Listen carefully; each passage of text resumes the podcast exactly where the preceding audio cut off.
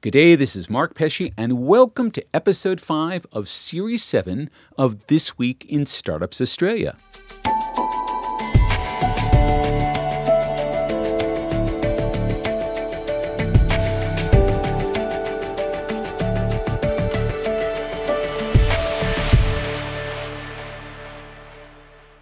Scaling is the hardest task facing a startup entrepreneur. Harder than getting started, harder than getting to an MVP, harder than getting investment. Scaling is hard.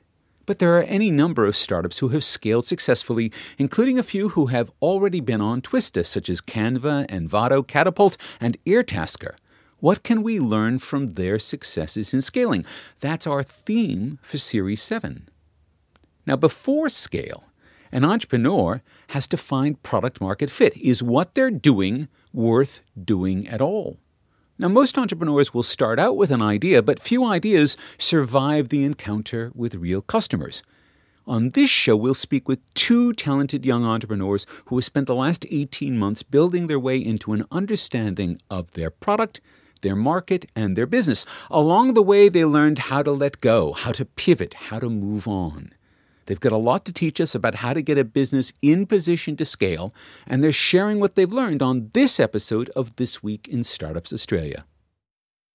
This Week in Startups Australia is proudly sponsored by Pitney Bowes. Are you a small business looking to streamline costs on shipping and postage? Simplify and save with SendPro Plus from Pitney Bowes and receive a $200 credit toward your parcel shipping costs. Terms and conditions apply. Visit them online at pitneybowes.com slash au slash twista. This Week in Startups Australia is also proudly sponsored by Launch Sydney. In June 2019, Launch returns to Sydney to host their second festival, and they're giving away the first 1,000 tickets for free to founders. Get yours at launchfestivalsydney.com slash founderspass.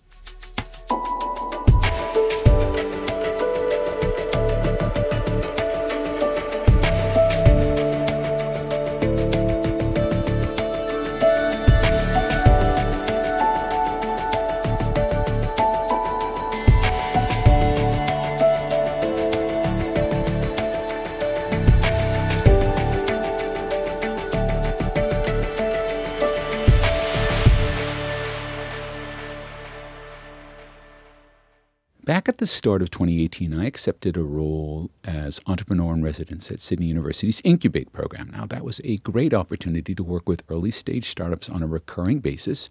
So I would check in with them weekly and chart their progress as they work to define a product, to engage potential customers, to find product market fit, and then prepare their businesses for investment because we have a big pitching competition at the end. I learned a lot through this process, uh, probably as much as the founders did. One of the best things about being at Incubate was getting to work with Daniel Palmer and Eddie Wang, the co founders of TribeFire. I'll let them explain what TribeFire is, what it does. But before that, what I want to do is I want to share a story. And I would be meeting with them every week. And so at the third or fourth meeting, we sat down discussing how to improve their sales conversion rate. So that once people gone onto their website, how would you get them to commit to a purchase? And we came up with a couple of different ideas. We just sort of brainstorming.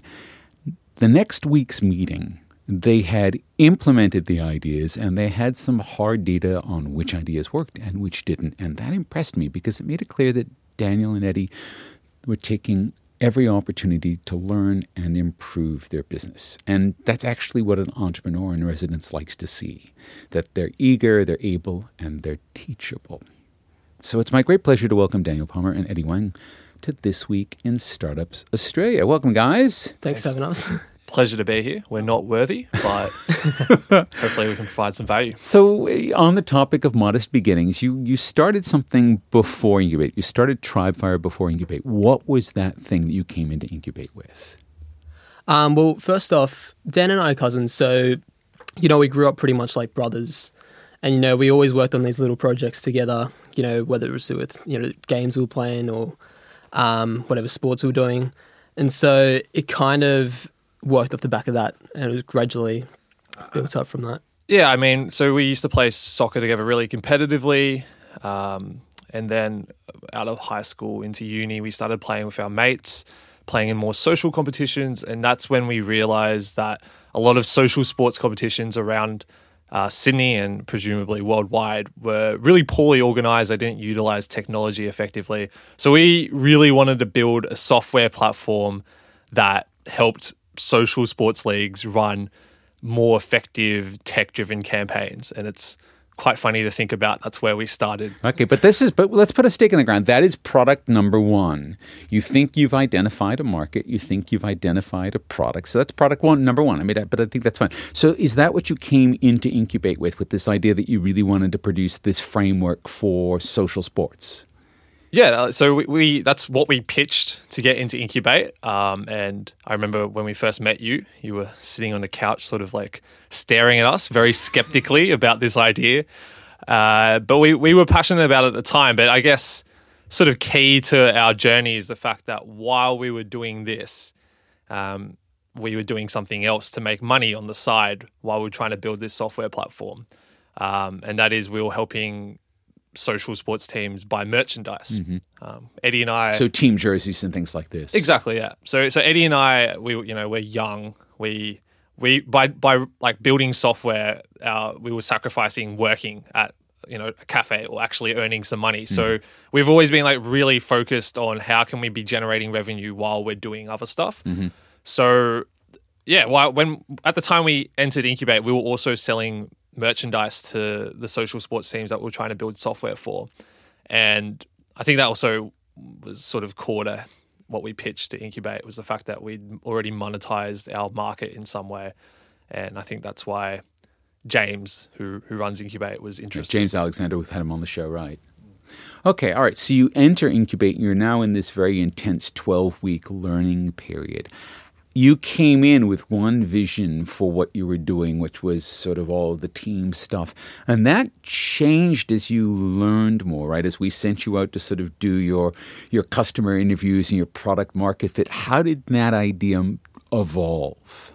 Well, one of the best things that Incubate does for any founder that goes into it, and definitely the the thing that resounds with us to this day is that you've got to speak to the market mm. as quickly and as effectively as possible. So when we got in, into Incubate, we were encouraged to get on the phone, talk to who we thought our customers were, do customer development. Um, and so we did that for the first. And I remember being in one of those meetings where you're going through it, and they're like, "Yeah, they do all this stuff on paper, and they kind of don't want to use a computer for it because they think they're going to lose their job if they have a computer coming into yeah. it." Right. Well, well, that's that's what we started to realize. Yeah, like um, a lot of these sports organizations are run quite archaically. You know, they've always worked off this system. They don't really want to evolve off of that. And um, it's it sort of became apparent that they didn't want to evolve from that either. From talking to, you know, we must have talked to like a hundred different league organizers over a, a, period of a couple of weeks, mm. and we were pretty astounded that a lot of them recognized that they could be doing better, but almost none of them were interested in what we will so they sort of suggest they kind of thought they wanted to do better but when you said well we have this tool that will help you do better they're like no man i don't want that. Exactly. They were, they were stuck in their ways and they were like no one has stopped playing social sports. Right. It's it's so but it, this is something that entrepreneurs encounter a lot which is that they find the better mousetrap they introduce it to the market and the market's like yeah i know i said i wanted a better mousetrap but you know what? I really don't so that forces you to then start to rethink what you're going to do as a business. How did you start to go, okay, we've hit a brick wall here just because, not because it's a bad idea, but because customers don't want it? Oh, it was really hard because I remember we, we applied for Incubate and there was like this three month period between applying, getting in, and sort of starting the program. In that period, I like taught myself how to code and lived in the darkness of my bedroom for three months building this software.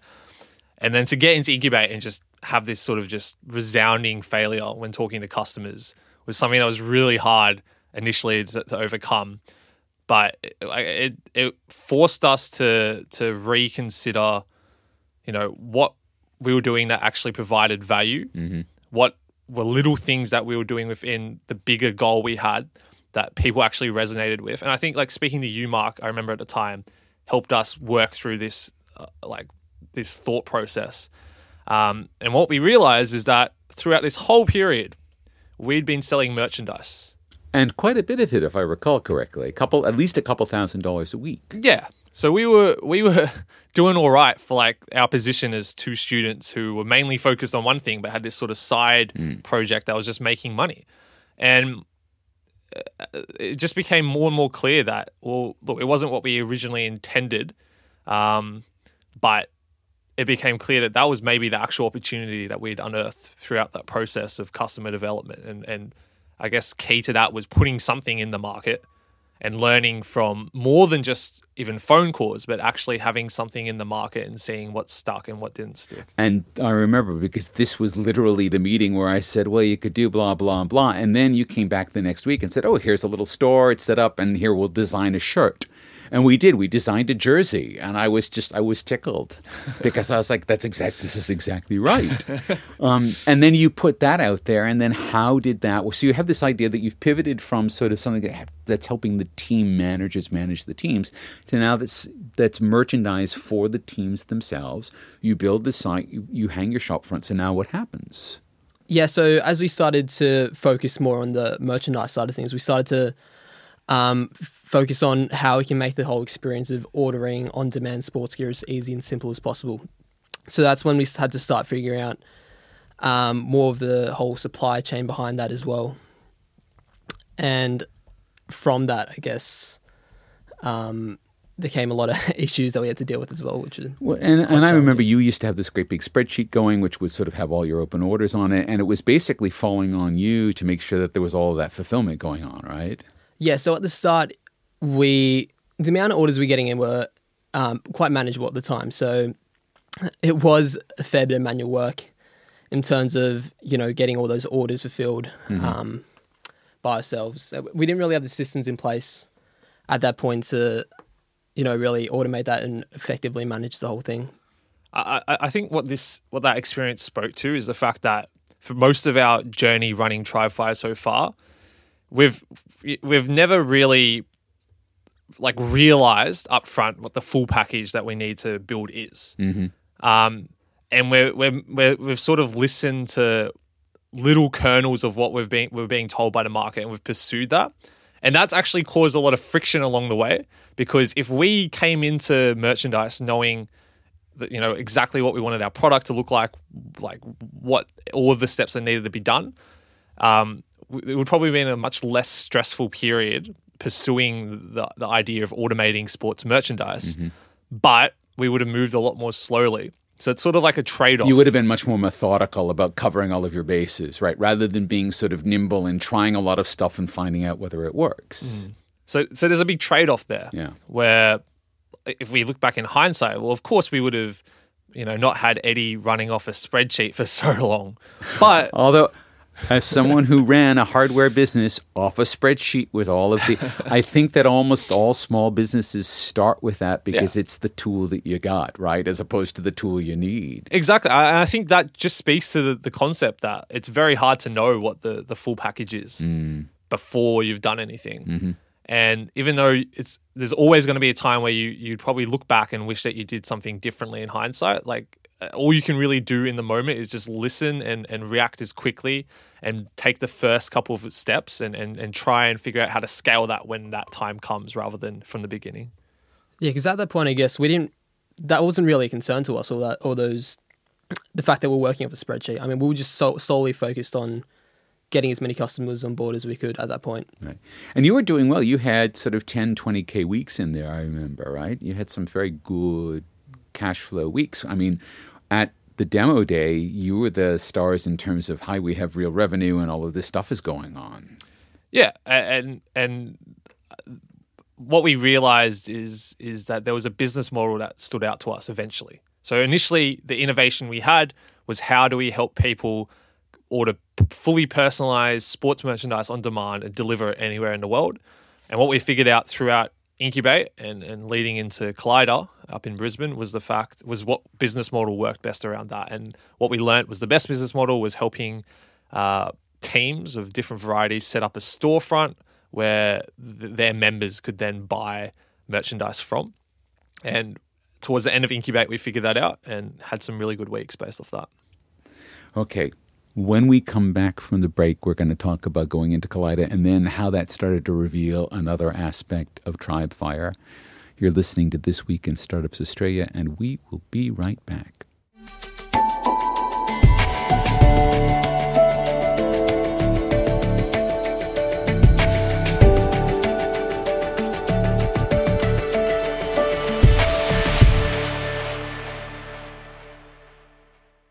Are you a small business or small e-tailer looking for better ways to streamline costs and improve efficiency? Introducing SendPro Plus from Pitney Bowes, the complete office sending solution that makes it easy for small businesses and e-tailers to consistently choose the right sending options for each parcel or letter. SendPro Plus provides shipping options and prices, prints labels, and tracks parcels. An integrated, accurate scale helps assign the correct parcel label or postage. SendPro Plus makes sending simple with automatic rate updates and a shared address book across available carriers. Pitney Bowes brings shipping, mailing, and tracking capabilities to businesses looking to simplify their shipping and mailing while reducing costs.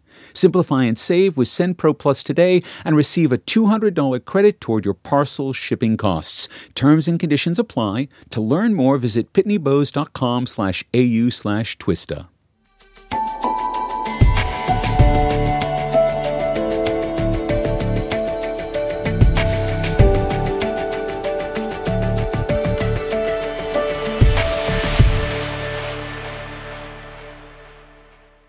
Welcome back to This Week in Startups Australia. It's the pivotal journey of Daniel Palmer and Eddie Wang, the co founders of TribeFire. All right, so here you are. You've made it to the end of Incubate. You've got a successful ish merchandise, sports merchandise for teams business. And now you make the decision to go from an incubator into the collider accelerator. What possessed you to go basically from one program into another? Uh, well, as I as I mentioned, like we'd gone, we'd had such a rapid transformation of like a learning period in Incubate, where we'd gone from this sports software league to figuring out the logistics of merchandise and starting to figure out a business model. And it was very clear that there was still a lot of that learning process to continue. Mm. Um, it definitely didn't feel like, oh, look, we went through one program and now we know what to do and we're off in the world. I, I think that might have been particularly true, seeing that Eddie and I were uh, young, uh, relatively young, and we, we don't have business experience, so we knew there was a lot more to learn. And we felt like we were we were still at like the very beginning of an idea that had a lot to be fleshed out, and we wanted to go into another program where we could take the next stage of fleshing that out. Okay, all right. So you come into this program with this idea that you're going to have a merchandise business. And the program goes along, and I actually come up to do a visiting mentor thing at Collider. And I sit down with you guys, and then you say, Oh, this, this is what we're doing now. And actually, what you're doing has started to migrate. So, what's happened over the course of Collider that's caused you to sort of revisit the idea that maybe you don't want to be in merchandise in the same way? Uh, well, I would say there were two core factors that happened. The, the first factor was Alan Jones, um, who was the entrepreneur in residence in Collider. And I'm sure many of your listeners know Alan, a really. He's, he's been a best guest on the show, so yes. There you go. A really insightful, kind, but can be cutting edge uh, of a man when, when he needs to be. And when we got up there, he really helped. He was very brutal in the first week, I remember specifically, about like sort of making us acknowledge the fact that we weren't entirely focused on a specific um, problem. I would say we were we were so um, sort of entrapped in this world of of pinballing around. Mm. Between different ideas and different kernels of knowledge from the, the, the customers we were working with, that we hadn't focused on what the root problem we were trying to address was. And so, did he help you identify what that root problem was?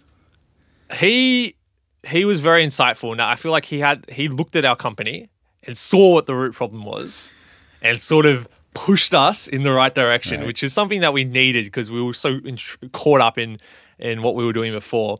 Um, but it was you know it was something that deep down we knew all the time, which is around the time we came into Collider, we had stumbled upon something really interesting, which I guess I should bring up is in the fact that we were approached by a gaming YouTuber, in particular a FIFA YouTuber, who wanted to use our sort of sports merchandise logistics supply chain we'd created to sell sports merch on demand to his fan base. Okay, so now let's unroll this for someone who might not understand what you mean. Someone who's playing the FIFA video game Mm. and streaming that live on YouTube and has many people watching them as they play. Exactly. Uh, so huge audience base, and they had the rather smart idea of of, of um, Basically, building a team out of it, right? Exactly. And, and and what we were doing was selling sports merchandise, which is very different to what most YouTubers sell, which is very commoditized t-shirts with logos, mugs, stuff that doesn't inspire the same sort of sense of team Mm-hmm. and sense of community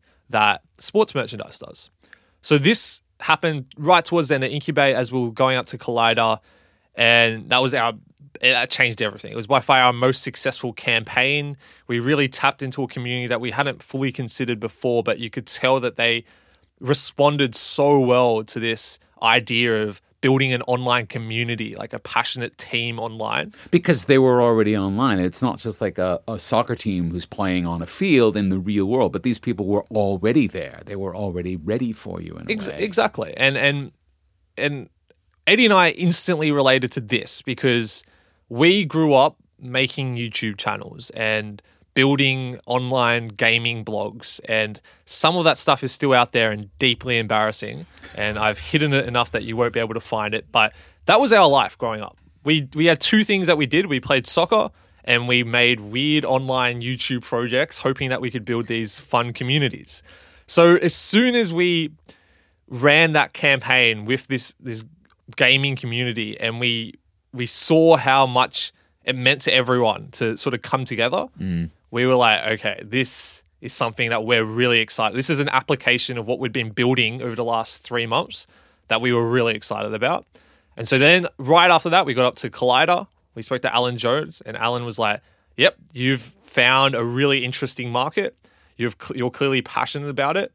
Um, and so he pushed us in that direction. But what he also pushed us to think about was, well, what is the actual root problem you're addressing? And that's not just that. Which is not necessarily selling merchandise. exactly that the root problem we're addressing is that there's a community of people online who want to feel the same sense of togetherness and belonging that a sports team's audience would feel. This true sense of being engaged under this brand and feeling like a, a community. Mm-hmm. And that's what we were really addressing with our merchandise. And so he told us from the beginning look, you're selling merchandise now and you should continue doing that and you should continue making money.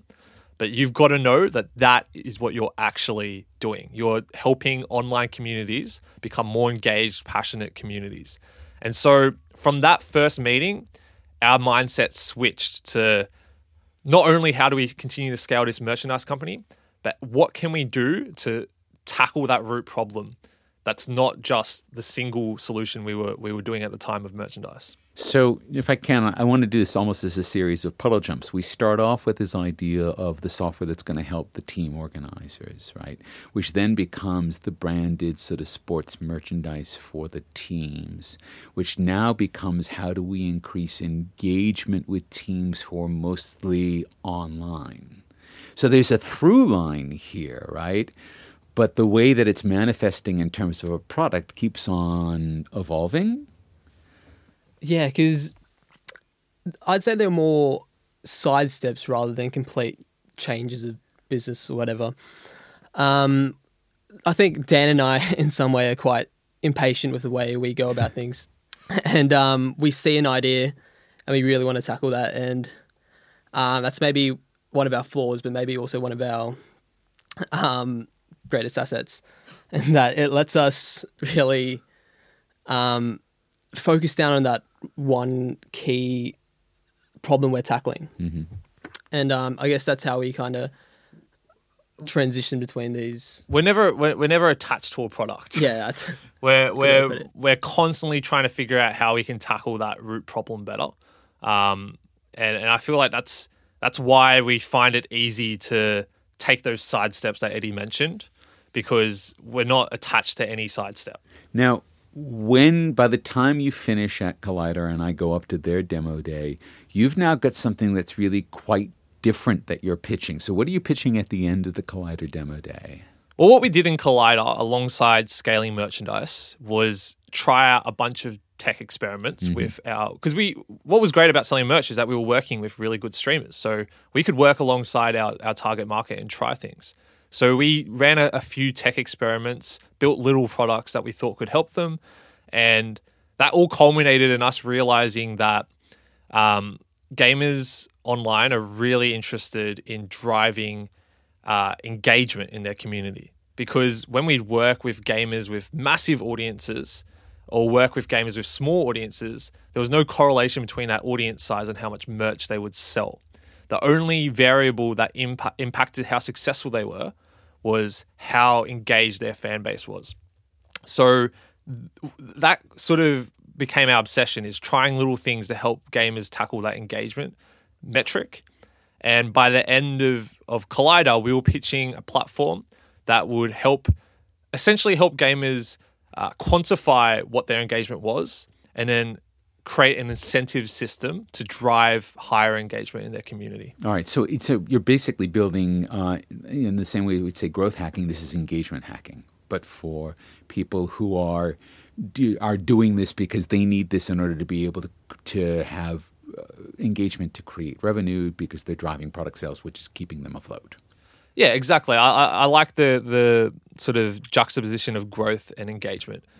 Everyone in the in the the content creation world is obsessed with growth. They're obsessed with how many subscribers they have, how many viewers they have.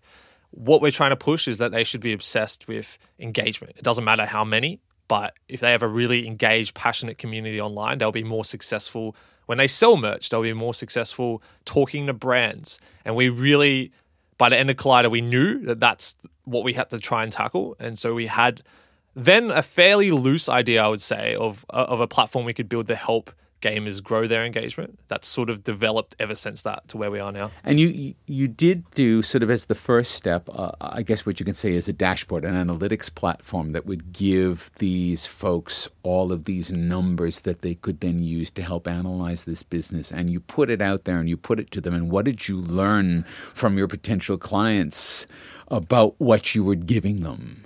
Um, well, we learnt that giving people a bunch of numbers isn't entirely helpful, particularly for people that aren't haven't been trained in how to use those numbers.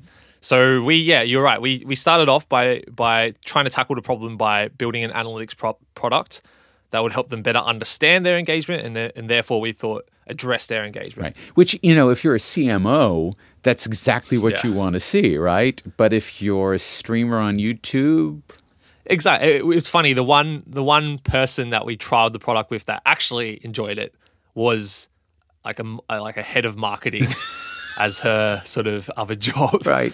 Everyone else was like, "Oh, that's cool. There's yep. There's some numbers." uh, then okay, and then it just fell flat. And so, so, uh, so it's this disconnect, as it was in the beginning, where you built the product and the market just isn't able to connect with the product, even though the market needs your product. You've now got another product that you know could connect, but the audience you're trying to connect with isn't sophisticated enough in some ways to be able to use the product. Yeah, look, that's. I don't want to sound like patronizing or condescending, but essentially that was the issue. But it's not. I don't mean sophisticated in the sense that they're stupid, right? But I mean, uh, uh, a CMO has years of experience on how to put these metrics to work. And if you hand someone metrics and they don't know how to make th- anything of them, they're going to like, oh, pretty numbers, Exactly. right? Yeah. Okay, all right. So, so you know, this. I mean, there's another landing pad. It's like, all right, maybe this is not the right landing pad, but that sets you up now for the current version of TribeFire. So, how do you get from that that sort of middle pad of the analytics into what you're doing now? How are you driving engagement now? Yeah, so we looked at the technology we'd built to to build that analytics platform, and essentially the, the most valuable piece of technology that we've built is uh, a piece of tech that's able to monitor and analyze a, a community on on Twitch and Discord, so important gaming platforms, and measure and rank every single member of that community based on how they engaged they are with the community. So we knew that that was a really powerful piece of tech because we can tell a streamer, you know, who are your most engaged fans? Who are your fans that are starting to become more engaged? So what we've done over the last month is create an application for that insight. And TribeFire XP allows content creators, particularly gaming content creators, to uh, to measure and then incentivize engagement through a currency that we've created. So our, our, our technology ranks and measures how engaged a fan is and then rewards them a currency every day based on how engaged they are. So what we're trying to get at is now we allow gamers to really reward their fans for being engaged, passionate members of the community in a, in a, in a very physical, literal way, in that we give them currency that they're then able to spend. And this again, you've just brought this out, right? So now you're you're in that interesting period of okay, we've got this, we're giving it to the streamers, we think they want it, but now you're about to actually learn how much they're going to be able to take it up again, right?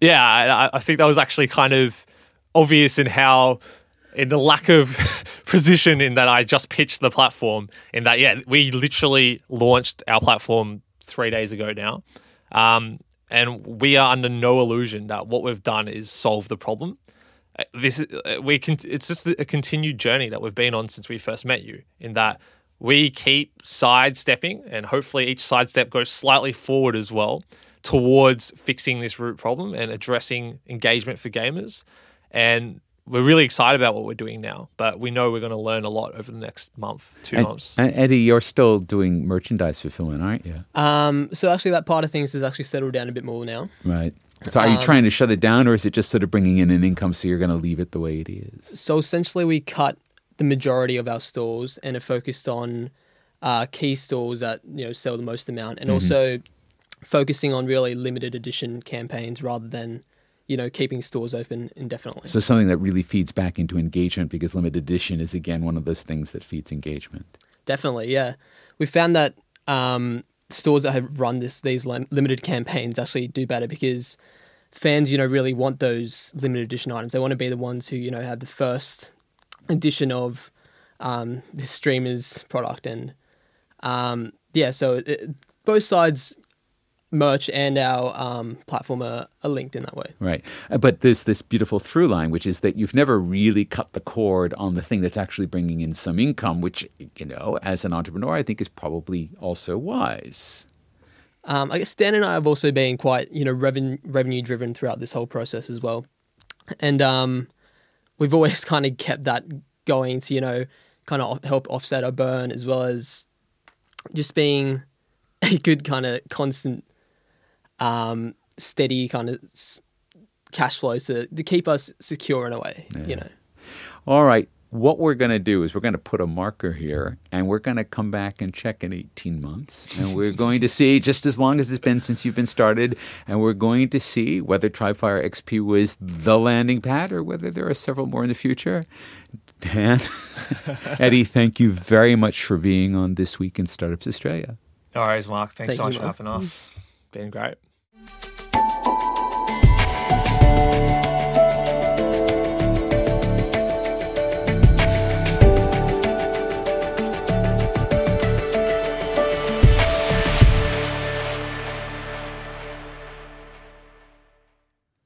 Launch Festival is one of the greatest tech startup conferences in Silicon Valley. Now, in 2018, they hosted their first ever overseas conference here in Sydney, bringing 10 tech leaders and investors to present on various topics ranging from fundraising to scaling your startup to finding product market fit and much more. In June 2019, they'll be back to host their second launch festival in Sydney, and they're giving away the first 1,000 tickets for free to founders. So apply for your pass here before they're gone at launchfestivalsydney.com slash founderspass.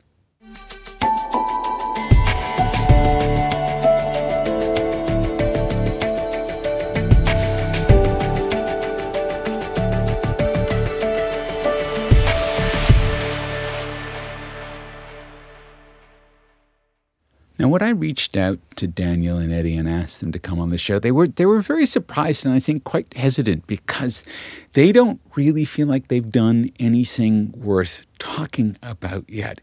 And I, I had to go to them and, and say to them, look at your story is the story of every startup. It's all messy and we're feeling our way and we're trying our best to be able to learn. And we don't know if success is going to happen. We don't know if we're landing in the right spot. But you can tell from what they've done and what the best entrepreneurs do is that every time they land on a product, they do their best to learn from that product, to learn from their customers to learn from themselves and then move forward and pivot into the next place they need to be along their journey. And they have become really good at that. Every time they pivot, they get to something that's a clearer vision of what they know they want to do, which is to actually build these tribes, to increase engagement in communities. And I don't think there's any sense that they are failing at that. It's just that they're refining and learning more and refining, even as this market is also growing up around them at the same time. And God forbid, if TribeFire doesn't make it, if they get to the end of the rope and they decide that they're it's not quite there, that's not going to be the end of the game because they have been so open, they have been so teachable. And they've made such good connections that the next time they have a great idea, and these guys have great ideas, the door is going to be open to them. That all of this are steps along a journey, and it's the journey of an entrepreneur. Big thanks to Twista sponsors Pitney Bowes and Launch Sydney. Their support makes our podcast possible. Thanks to the studio at Wynyard Green for providing the amazing facility where we record this week in Startups Australia. It's the place for creative tech. Find out more at thestudio.org.au. Thanks to Daniel Palmer and Eddie Wang for taking the time to come on our show. Now, last year we rebuilt and relaunched our website at twistartupsaus.com. It's got everything. It's got all the shows, all the interviews, all the photos, all the links to all the stories. So check it out at TWI Startups twistartupsaus.com. We'll be taking a bit of a break for the Easter holidays, but we'll be back soon in conversation with Stone and Chalk Managing Director Alex Scandurra, talking through one of the toughest topics in startup land founder well being and mental health. You won't want to miss that. Until then, this is Mark Pesce thanking you for listening to This Week in Startups Australia.